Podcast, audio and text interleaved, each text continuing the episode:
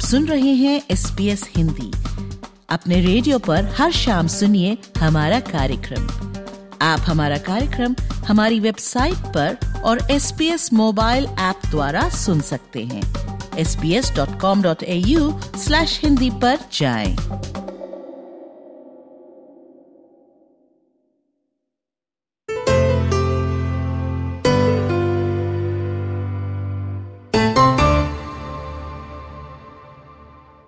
नमस्कार, एसबीएस हिंदी से मैं हूँ साहिल मक्कड़ और आज मेरे साथ जुड़े हैं हर्षल घाई। हर्षल घाई ऑस्ट्रेलिया में एक इंटरनेशनल स्टूडेंट हैं। वह भारत के नागपुर शहर से बिलोंग करते हैं। हाल ही में हर्षल के पिता ने साथ कुछ अनियंस और डेट्स लेके आए, जिसकी वजह से ऑस्ट्रेलिया में उन्हें 1800 डॉलर का फाइन किया गया। इस बारे में और जानते हैं हर्षल से। हर्षल, आप इस इंसिडेंट के बारे में हमारे श्रोताओं के साथ अपना एक्सपीरियंस शेयर कीजिए। तो ऐसा हुआ था कि वो एक्चुअली नागपुर से चले थे दिल्ली के लिए। वहाँ पे उनका एक दिन का स्टे था। तो उन्होंने कुछ सैलेड के लिए आइटम्स अपने बैग में रख लिए कि वो एक्चुअली वो सैलेड ज़्यादा खाता है तो सो उन्होंने वहाँ पे दिल्ली में वन डे जो स्टे किया, उसमें उन्होंने कुछ कुछ आइटम्स खा लिए और जो बचे टू थ्री ओनियंस थे, उनके बैग में वो रह गए।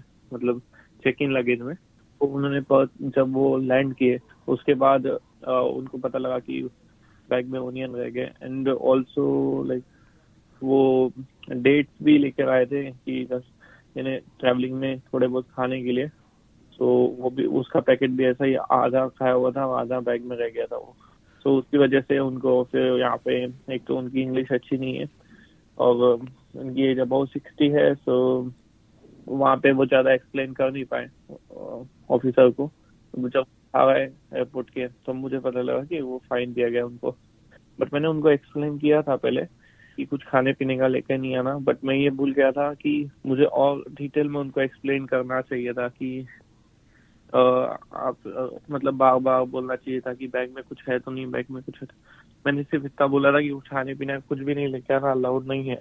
तो उन्होंने वो बात समझी नहीं मुझे प्रॉपरली वजह से ये सब हुआ। जब आपके फादर साहब आए तो उनका एक्सपीरियंस कैसा रहा था? उन्होंने ट्राई किया उनको एक्सप्लेन करने का। एक्चुअली उनकी इंग्लिश इतनी अच्छी नहीं है। तो वो डरे तो नहीं थे लेकिन बार बार वही कोशिश की उन्होंने समझाने की उनको कि ये बाय मिस्टेकली आ गए हैं। और एक्चुअली उन वो फ्रेंड से मिलने जाने वाले थे दिल्ली में। एक दिन वो लेकिन वो उनका कैंसिल हो गया तो उसकी वजह से उनको होटल रूम में रुकना पड़ा।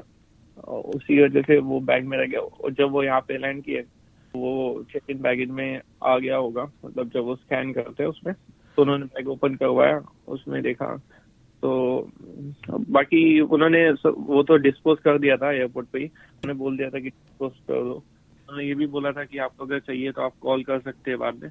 नो पॉइंट ऑफ़ कॉलिंग तो क्या हर्षल मैं आपसे जानना चाहूँगा कि क्या उन्होंने इस चीज़ को डिक्लेयर नहीं किया था? क्या वो बिल्कुल ही भूल गए थे कि उनके बैग में ही सामान रह गया? एक्चुअली क्या हुआ था मैंने डिक्लेरेशन फॉर्म फिल करके उनको भेजा था ताकि उनको आसानी हो जाए वो फॉर्म डिक्लेयर करने में। लेकिन मुझे ये नहीं पता था कि उसमें ओनियन है एंड नेट्स है। जब वो आ, जब वो यहाँ लैंड किया तब मुझे पता लगा। तो आई थिंक मुझे ये लगता है कि उन्होंने डिक्लेयर किया था वो फॉर्म मेरे पास नहीं है एक्चुअली उन्होंने फिल किया एग्जैक्टली exactly. और मैंने उनको पूछने का ट्राई किया कि आपने क्या आंसर डाले तो उनको भी याद नहीं है। तो क्योंकि कई बार जो होता है आदमी एक्साइटमेंट में रश में भागदौड़ी में भूल जाता है कि हाँ। उन्होंने क्या किया और क्या नहीं किया। तो कई बार हम जाके एयरपोर्ट पे रियलाइज़ करते हैं कि अच्छा ये तो सामान रह गया। तो जब वो उनको फाइन दिया गया तो क्या उन, उनको अलाउ किया गया आपसे बात करने के लिए? क्योंकि आई एम श्योर आप बाहर वेट कर रहे होंगे अपने फादर के लिए। हाँ, उनको अलाउड नहीं किया गया एक्चुअली मुझसे बात करने के लिए। जब वो बाहर आए वो एक्चुअली ज़्यादा टाइम लगा ही नहीं था। जब फ़्लाइट का टाइम के होने के आधे घंटे बाद ही मतलब वो बाहर आ गए थे। मतलब हम्म। उतना टाइम मुझे वेट नहीं करना पड़ा तो मुझे कोई ऐसा एक्सपेक्ट नहीं कर रहा फाइन वगैरह लगेगा ऐसा कुछ। ज़्यादा टाइम नहीं था उनको बाहर आने में। वो आ गए थे बाहर तुरंत ही। मतलब वो एक डॉक्यूमेंट उन्होंने इन्फिजमेंट नोटिस दे दिया था। बाकी लेकिन कैसा था वो एक्साइटेड थे ऑस्ट्रेलिया आने के लिए क्योंकि वो कभी फॉरेन ट्रैवलर नहीं किया उन्होंने इससे पहले।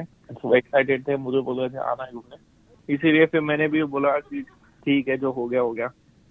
आ, हम बात करें अगर फाइन की तो फाइन तो 1800 डॉलर है और एक ऑस्ट्रेलियन स्टूडेंट अगर आप ऑस्ट्रेलिया में स्टूडेंट है तो फाइन देना आपके लिए बहुत ही कई बार मुश्किल हो जाता है। तो ऐसी स्थिति में आ, काफ़ी लोग अपील करते हैं तो आई एम श्योर आपने भी अपील की होगी ऑस्ट्रेलिया की सरकार से इस फाइन को माफ़ करने के लिए। यस मैंने उसी नेक, उस नेक्स्ट डे ही अपील कर दिया है उसके लिए। एंड uh, उसका अभी तक रिज़ल्ट कुछ आया नहीं है। उसमें माइट बी टेक्स लाइक ज़्यादा एक या दो महीना लगेगा। तो वो जब आ जाएगा तब पता लगेगा कि मुझे कितना भरना है या फिर भरना है या फिर कभी कभार भी वो हो जाता है ऐसा मैंने सुना है बट लेट्स सी हर्षल आप भारतीय कम्युनिटी को खासकर जो बच्चे हैं या अपने पेरेंट्स इंडिया में रहते हैं उनको क्या मैसेज देना चाहेंगे? पूरे इंसिडेंट से आपने क्या सीखा और लोगों को आप क्या बताना चाहेंगे ताकि उनको इस तरीके की परेशानी ना फेस करनी पड़े? मैंने यही सीखा कि उनको बार बार मतलब पूरा एक्सप्लेन करना है कि मतलब बैग पैकिंग में क्या क्या आइटम रखने हैं और बाद में उनसे बार बार यही पूछना है कि आपने कुछ रखा है खाने का खाए क्या, नहीं रखा? यही मेरे से गलती हो गई कि मैं उनसे बार बार वही चीज़ नहीं पूछी। अगर मैं पूछता कि आपने कुछ खाने पीने का रखा है, कुछ भी चीज़ तो बताओ, लेकिन वो मैं बार बार पूछ नहीं रहा और मेरे घर में भी वो कहा नहीं। मैंने दो तीन बार उनको बताया था कि खाने पीने का कुछ रखा है मत रखना, कुछ भी मत लाना, सिर्फ़ अपने कपड़े वगैरह लेके आना, बस। तो बाकी लेकिन फिर वही वही चीज़ें है कि आप बार बार रिमाइंड करें, उनको अच्छे से समझाए थोड़ा बहुत तो शायद ऐसा ना हो।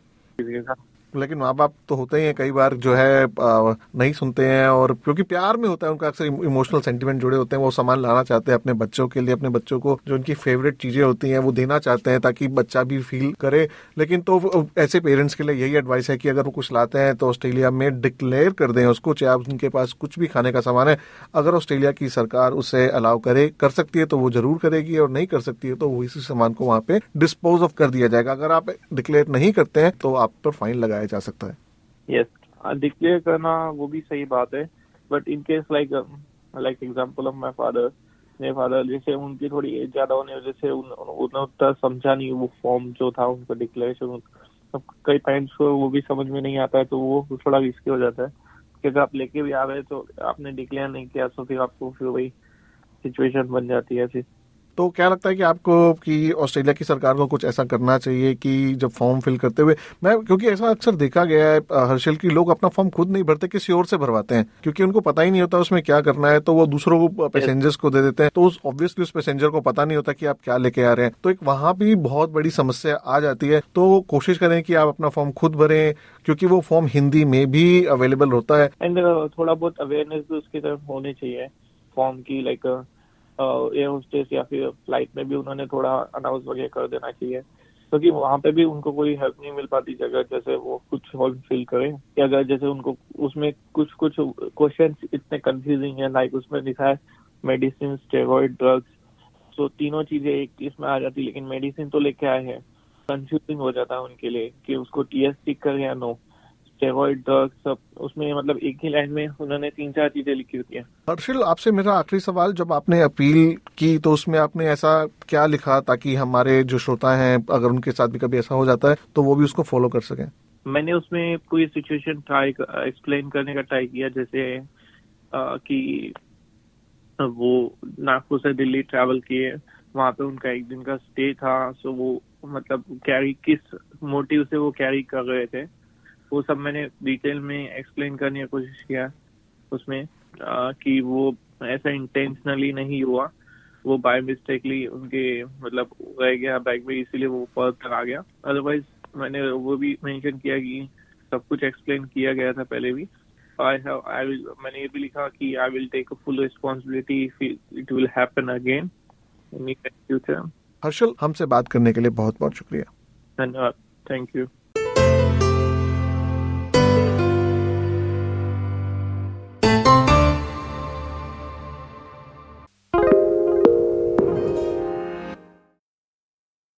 नमस्कार एस हिंदी से मैं हूँ साहिल मक्कड़ और आज मेरे साथ जुड़ी है अंडाल श्रीधर।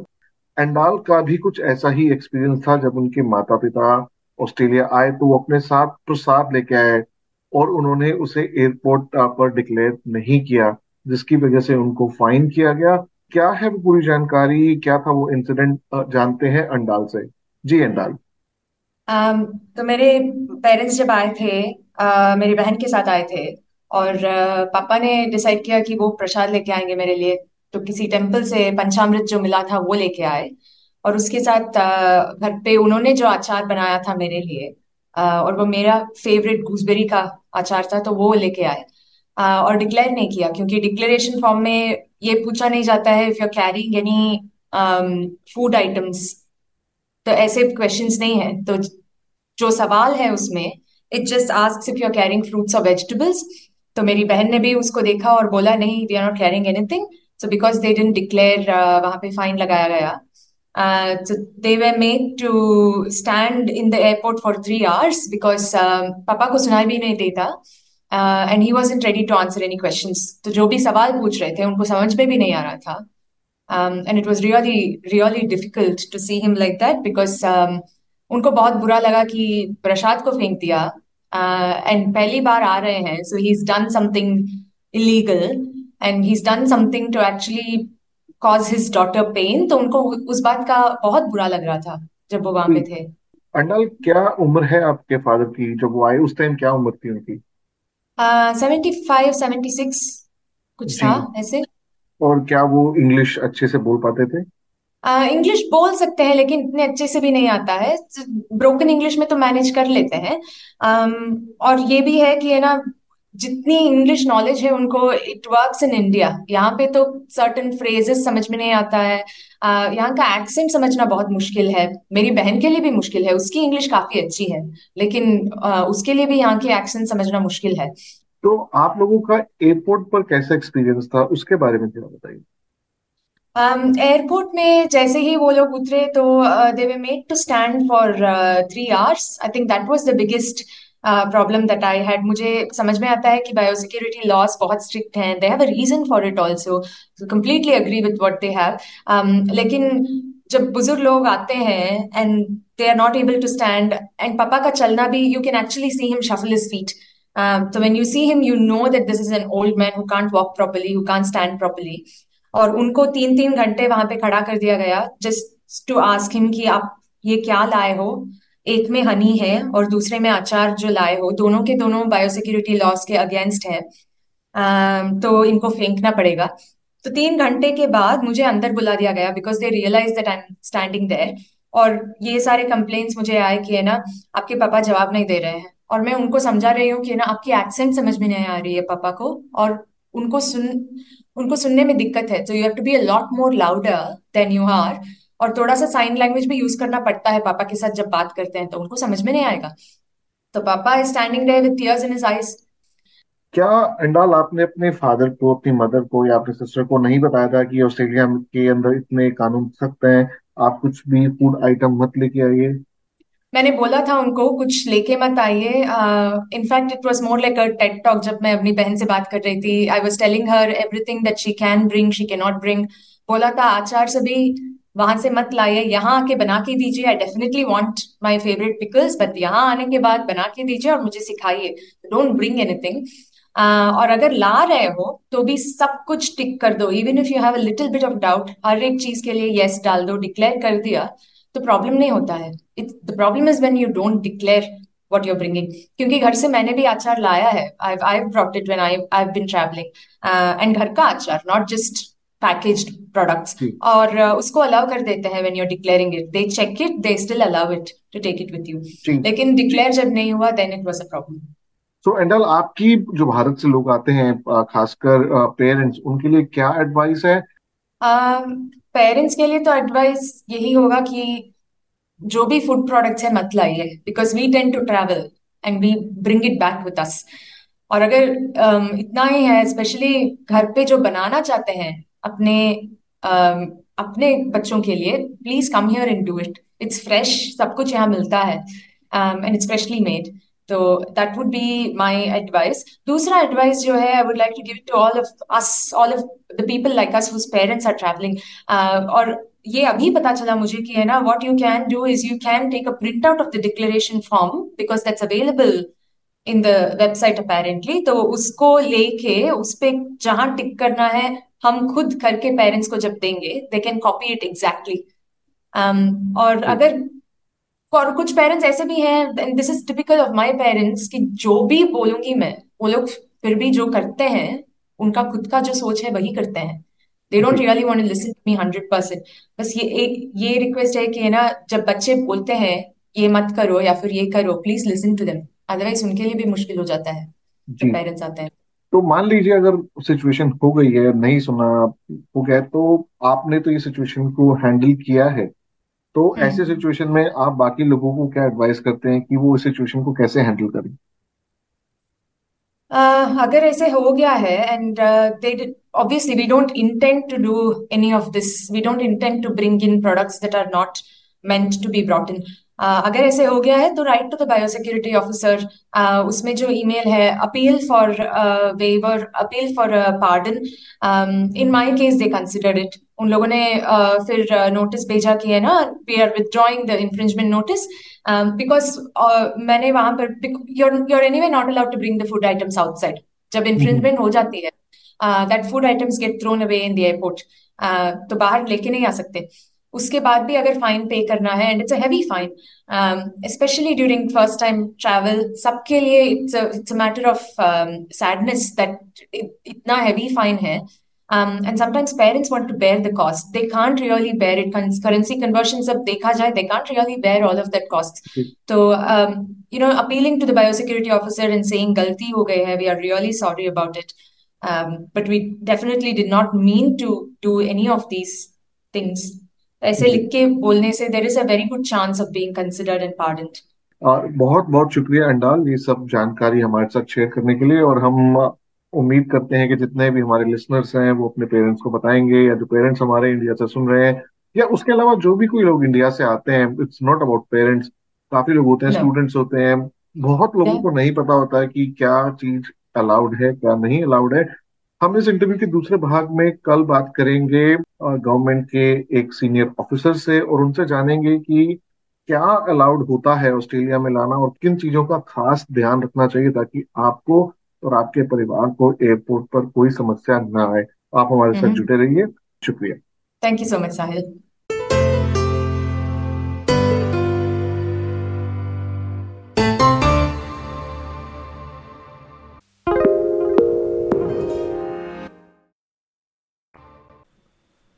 नमस्कार मेरा नाम साहिल मक्कड़ है और आज मेरे साथ जुड़े हैं department of agriculture fisheries and forestry के स्पोक्स पर्सन संजय भोसले। संजय जी आपका एसबीएस हिंदी पर स्वागत है। बहुत बहुत शुक्रिया। Thank you ji. Sanjay ji सबसे पहले मैं आपसे जानकारी चाहूँगा। एक हाल ही में एक केस आया पर्थ में जहाँ एक इंडियन फादर जो ट्रैवल कर रहे थे अपने बेटे से मिलने आए थे तो उनके पास आ, कुछ अनियन थे और कुछ और भी खाने की सामग्री थी। उनको उन्होंने शायद डिक्लेयर नहीं किया और उनको एयरपोर्ट पर 1800 डॉलर का फाइन दिया गया। आप हमें उस केस से जुड़ी कुछ जानकारी दे सकते हैं? आ, देखो ये केस तो इंडिविजुअल प्राइवेसी के कारण के लिए हम इंडिविजुअल केसेस पे कमेंट नहीं कर सकते। बट हाँ मैं ये कह सकता हूँ कि एक पैसेंजर उनके पास ये अनियंस थे और उनको ये इन्फ्रिंजमेंट नोटिस दिया गया और जो अमाउंट आपने बताया, वो नोटिस अमाउंट उनको पेनल्टी दी गई थी। पर आपको नहीं लगता संजय जी 1800 डॉलर एक ऐसे इंसान के लिए जो इंग्लिश भी नहीं बोल सकते, जिनकी उम्र 60 साल से ज़्यादा है, उनको फाइन देना कहाँ तक ठीक है? ये तो एक जेनविन मिस्टेक हो सकती है किसी भी इंसान से। हाँ जी, हो सकती है जेनविन मिस्टेक लेकिन उनको पूछा गया कि आपके पास सामान है क्या, ऐसे कुछ और डिक्लेयर करने के लिए। कई चीज़ें उन्होंने डिक्लेयर की थी, जैसे कि मेरी जानकारी है। कई चीज़ें उन्होंने उनके पास थी अभी जब डिक्लेयर नहीं किया और चेक किया गया और जब मिला सामान तो फिर ये हमारे बायोसिक्योरिटी ऑफिसर को का फ़र्ज़ बनता है कि वो जो नोटिस कायदे के हिसाब से होता है, वो देना ही पड़ता है उनको। तो लेकिन वो अपील भी कर सकते हैं। एक ये सुविधा है कि वो अपील कर सकते हैं कि जेन्युइन गलती हुई है तो वो असेस कर देंगे बायोसिक्योरिटी ऑफिसर डायरेक्टर बायोसिक्योरिटी और फिर उसके ऊपर वो जो रिज़ल्ट है वो उनको बता देंगे। तो अभी भी ऐसा नहीं है कि 1800 डॉलर देने होंगे। एक अभी भी अपील का माध्यम बचा है जिसके ज़रिए शायद हो सकता है कि फाइन वेव ऑफ़ कर दिया जाए और शायद हो सकता है कि उनको फाइन देना भी पड़े। हाँ वो दो, वो तो बायोसिक्योरिटी डायरेक्टर असेस करेंगे और उनको अगर लगा कि ये जेन्युइन केस है तो इस, ये संभव हो सकता है कि वो फाइन नहीं होगा। संजय जी, मैं आपसे अगर जानना चाहूँ, क्योंकि देखिए ऑस्ट्रेलिया में तकरीबन तकरीबन नौ लाख भारतीय रहते हैं और उनका इंडिया आना जाना लगा रहता है, उनके पेरेंट्स का भी आना जाना लगा रहता है। तो ये बड़ा आवश्यक हो गया है हमारे श्रोताओं के लिए और हमारे रीडर्स के लिए जानना कि क्या आइटम्स जो है वो ऑस्ट्रेलिया में ला सकते हैं और क्या उनको डिक्लेयर करना चाहिए, क्या नहीं डिक्लेयर करना चाहिए, इसको लेकर काफ़ी असमंजस रहता है, काफ़ी कंफ्यूजन रहती है।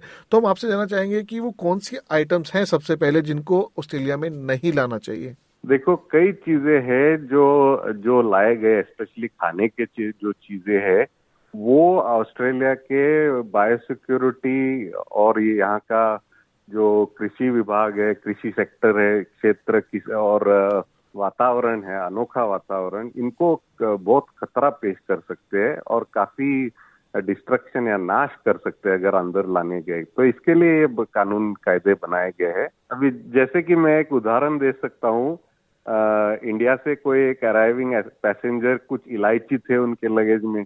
अभी इलायची के अंदर आप सोचेंगे कि क्या है इलायची तो अच्छे नो खुशबू वाली चीज़ है टेस्ट वाली चीज़ है। उसके अंदर एक खापरा बीटल नाम का बहुत ही घातक कीड़ा रह, रहता है। वो अगर ऑस्ट्रेलिया के कृषि में कोई फार्म पे निकल जाए तो हज़ारों हेक्टेयर वो डिस्ट्रॉय कर सकता है क्योंकि वो खाते रहता है मल्टीप्लाई होते रहते हैं और पूरे वो फार्म को डिस्ट्रॉय कर सकता है। तो इतनी सी छोटी चीज़ जैसे इलायची, उसके अंदर एक छोटा सा कीटाणु जो कीड़ा रहता है it can cause literally millions and hundred of millions worth dollars worth of damage तो इसके लिए हमारे जो बायोसिक्योरिटी लॉज है और ऑफिसर जो काम करते हैं, ऐसे चीज़ों को बाहर रखने की बहुत उनकी कोशिश रहती है। और ये जो चीज़ें, जो कॉमन चीज़ें जो लोग लाते हैं, ये है ताजे फल और सब्ज़ियाँ, अंडे, कई तरह के मांस मसाले तो बहुत सो लोग लेते हैं, अचार भी लेके आते हैं, दालें और अनाज, और घर में पकाए हुए, मम्मी ने दे हुए कुछ खाने या दो type of things you know aunty ने बनाए तो ये ये टाइप के चीज़ें लोग लेते हैं। और कभी कभी एयरपोर्ट में भी खाना लोग पिकअप करते हैं, जैसे फ़्लाइट के बोर्डिंग के पहले, या फिर फ़्लाइट पे सर्व किए गए, कभी फ्रूट्स भी होते हैं, ये सब चीज़ें ऑस्ट्रेलिया में बिल्कुल अलाउड नहीं है। पर संजय जी, मैं जब हिंदुस्तान से आया था तो अपने साथ कुछ खाने की सामग्री लाया था और मैंने डिक्लेयर किया, मुझे ऑस्ट्रेलिया में वो सामान लाने दिया गया। बिल्कुल। तो ये बात है कि आप अगर जब डिक्लेयर करते हो, बायोसिक्योरिटी ऑफिसर एसेस करते हैं कि करंटली जो बायोसिक्योरिटी खतरे है, ये वो अगर ये आइटम पेश नहीं करते तो आपको वो वापस कर देते सबसे ज़रूरी और महत्वपूर्ण मुद्दा ये है कि डिक्लेयर करना ज़रूरी है। जब आप डिक्लेयर करते हो हाँ जी टिक मारते हो, जो इनकमिंग पैसेंजर कार्ड जो होता है, उसके ऊपर आपने खाने के आइटम्स पे टिक कर दिया तो बायोसिक्योरिटी ऑफिसर चेक करेगा आपके पास क्या है, इसका खतरा। देखो, आप पैसेंजर के हिसाब से, यात्री के हिसाब से, आपको मालूम नहीं कि यहाँ पे कौन से चीज़ खतरे के है। वो बायोसिक्योरिटी ऑफिसर जानता है। वो अगर देखता है कि ये आइटम पे कोई खतरा नहीं है, वो आपको वापस कर देगा। आपको बोलेगा, आप जा सकते हैं, लेके जा सकते हैं अंदर। लेकिन आप डिक्लेयर ना करें, और अगर डिटेक्टर कुत्ता या बायोसिक्योरिटी ऑफिसर इन्होंने अगर कुछ ऐसा चीज़ आपके बैगेज में चेक करके उनको मिला जो आपने डिक्लेयर नहीं किया, तब प्रॉब्लम आ जाता है।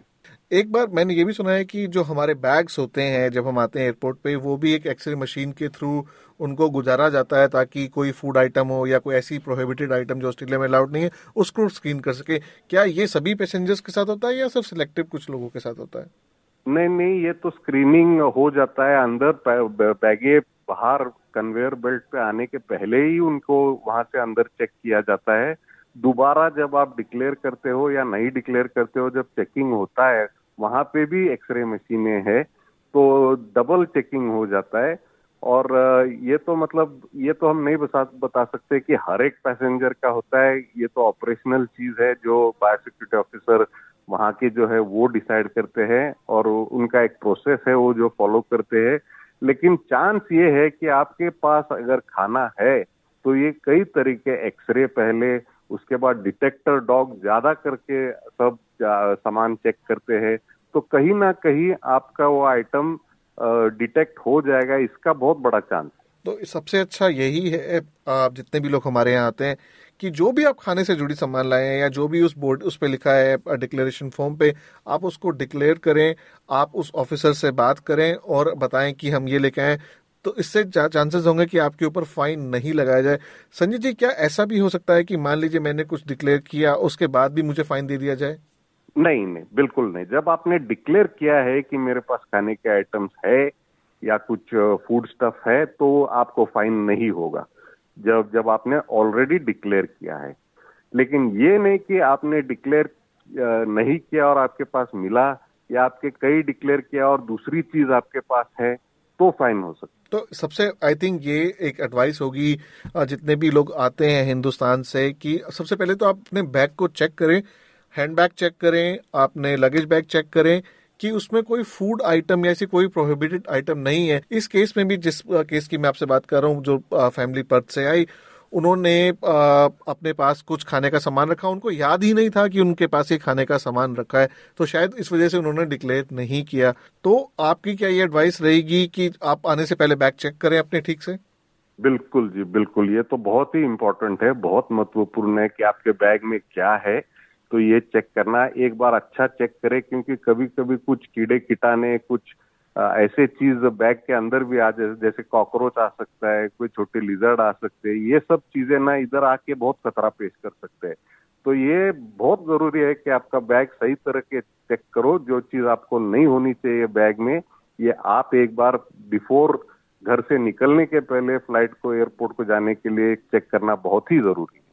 संजय जी क्या ऑस्ट्रेलिया की सरकार कोई हमें हिंदी में भी जानकारी देती है?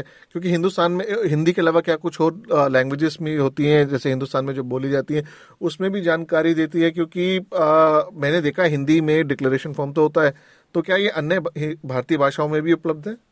जी बिल्कुल इट हिंदी में तो अवेलेबल है ये तो मैं कंफर्म कर सकता हूँ। कई रिसोर्सेस है ऑस्ट्रेलियन हमारे डिपार्टमेंट ऑफ़ एग्रीकल्चर के वेबसाइट के में agriculture dot gov dot A U और उसके ऊपर forward slash travelling returning to Australia इसमें आ, हिंदी में तो ज़रूर है ही है कई अन्य भाषा में है ये मुझे डिटेल में इतना पता नहीं है कि कौन से कौन से भाषा में है लेकिन इस इस मुद्दे पे मैं आपको चेक करके I can come back to you कि और कौन से भाषा में है लेकिन वो जो आ, मैंने आपको अभी वेबसाइट जो बताई उसमें आप अगर जाओगे तो हिंदी के तो डेफिनेटली वहाँ पे फैक्ट शीट भी है और जानकारी भी है।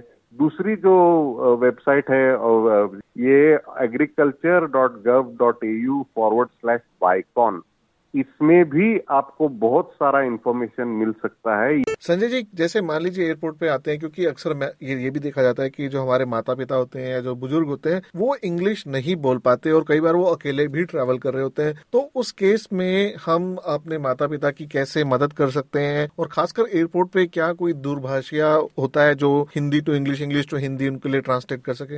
ये सर्विस तो हर जगह नहीं होती है। जहाँ तक की मेरी जानकारी है, लेकिन वहाँ पे आप रिक्वेस्ट कर सकते हो कि अपने भाषा में, हिंदी में आप रिक्वेस्ट कर सकते हो कि ये बायोसिक्योरिटी इंफॉर्मेशन ये फैक्ट शीट जो है या इनकमिंग पैसेंजर कार्ड जो है, वो मुझे हिंदी में चाहिए तो वो ज़रूर अवेलेबल है और वो ऑस्ट्रेलियन बॉर्डर फोर्स के वेबसाइट पे इनकमिंग पैसेंजर कार्ड हिंदी में भी मिलता है, वो भी है वहाँ पे।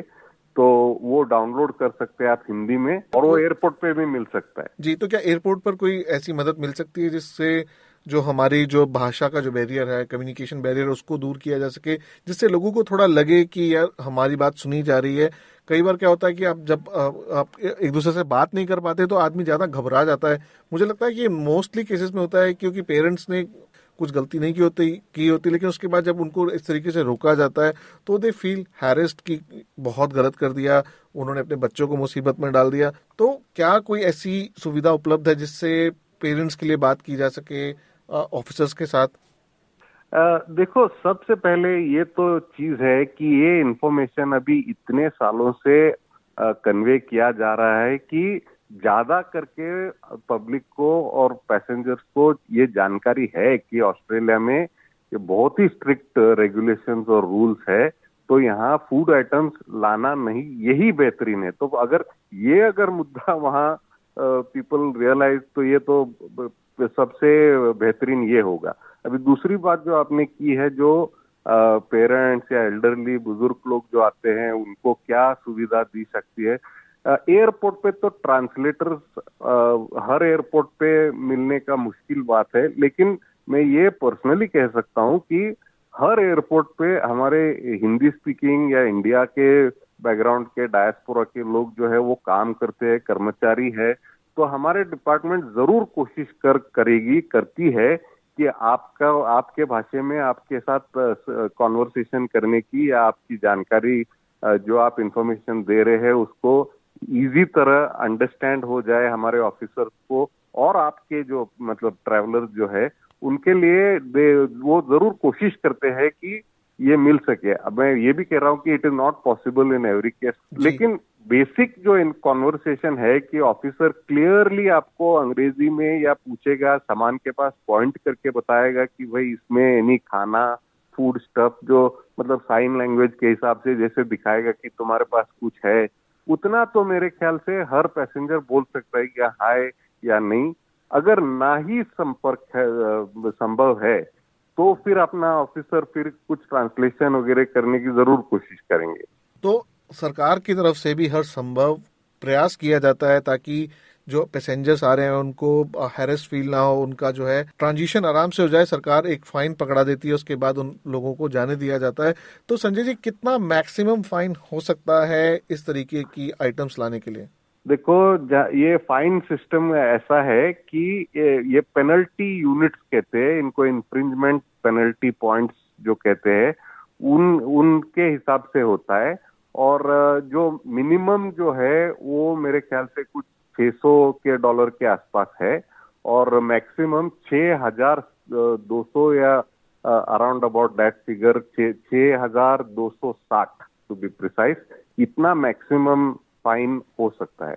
अभी इससे ज़्यादा अगर कुछ क्रिमिनल इंटेंशन या एक्टिविटी दिखी जाती है तो ये कोर्ट में भी मामला हो सकता है और इन मैक्सिमम वर्स्ट के सिनारियो आपका वीज़ा कैंसिल होके आपको नेक्स्ट अवेलेबल फ़्लाइट पे डिपोर्ट भी किया जा सकता है। जी लेकिन मान लीजिए जैसे मेरे पेरेंट्स आते हैं और गलती से कुछ ले आए और उनको फाइन भी हो गया तो उसका असर मुझ पे नहीं पड़ेगा चाहे मैं यहाँ पे एक स्टूडेंट हूँ चाहे मैं यहाँ पे एक परमानेंट रेसिडेंट हूँ या मैं यहाँ का एक सिटीजन हूँ।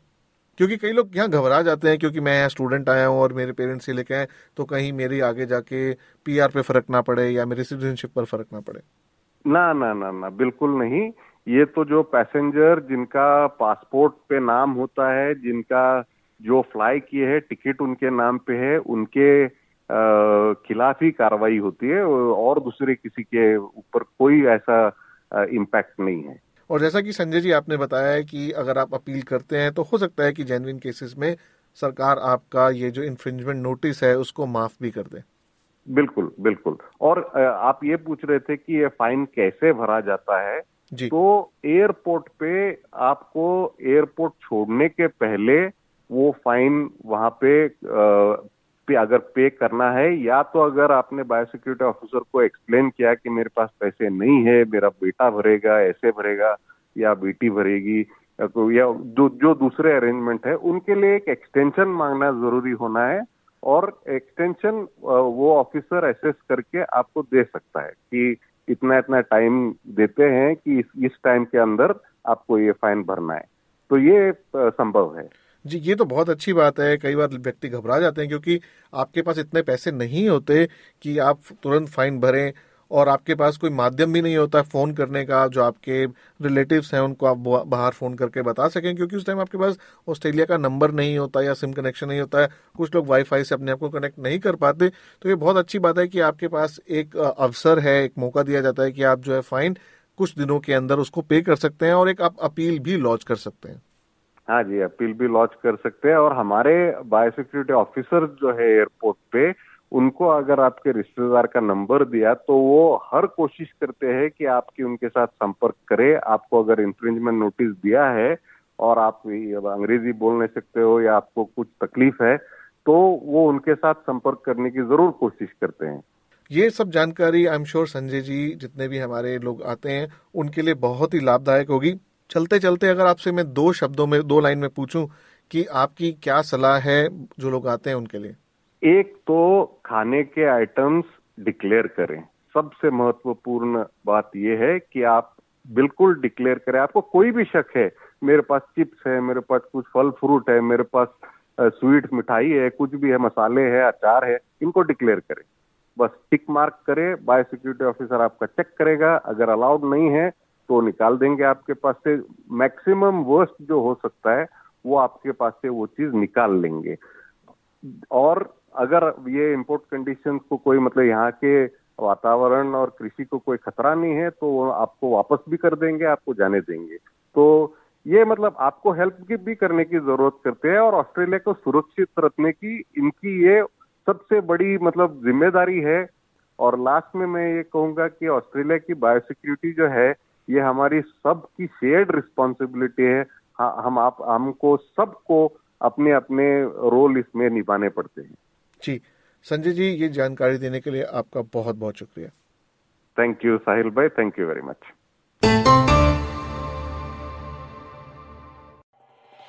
S B S radio से डाउनलोड करने के लिए आपका धन्यवाद। हमारा पूरा कार्यक्रम आप कैसे सुने इसके लिए S B S dot com dot A U forward slash Hindi पर जाएँ।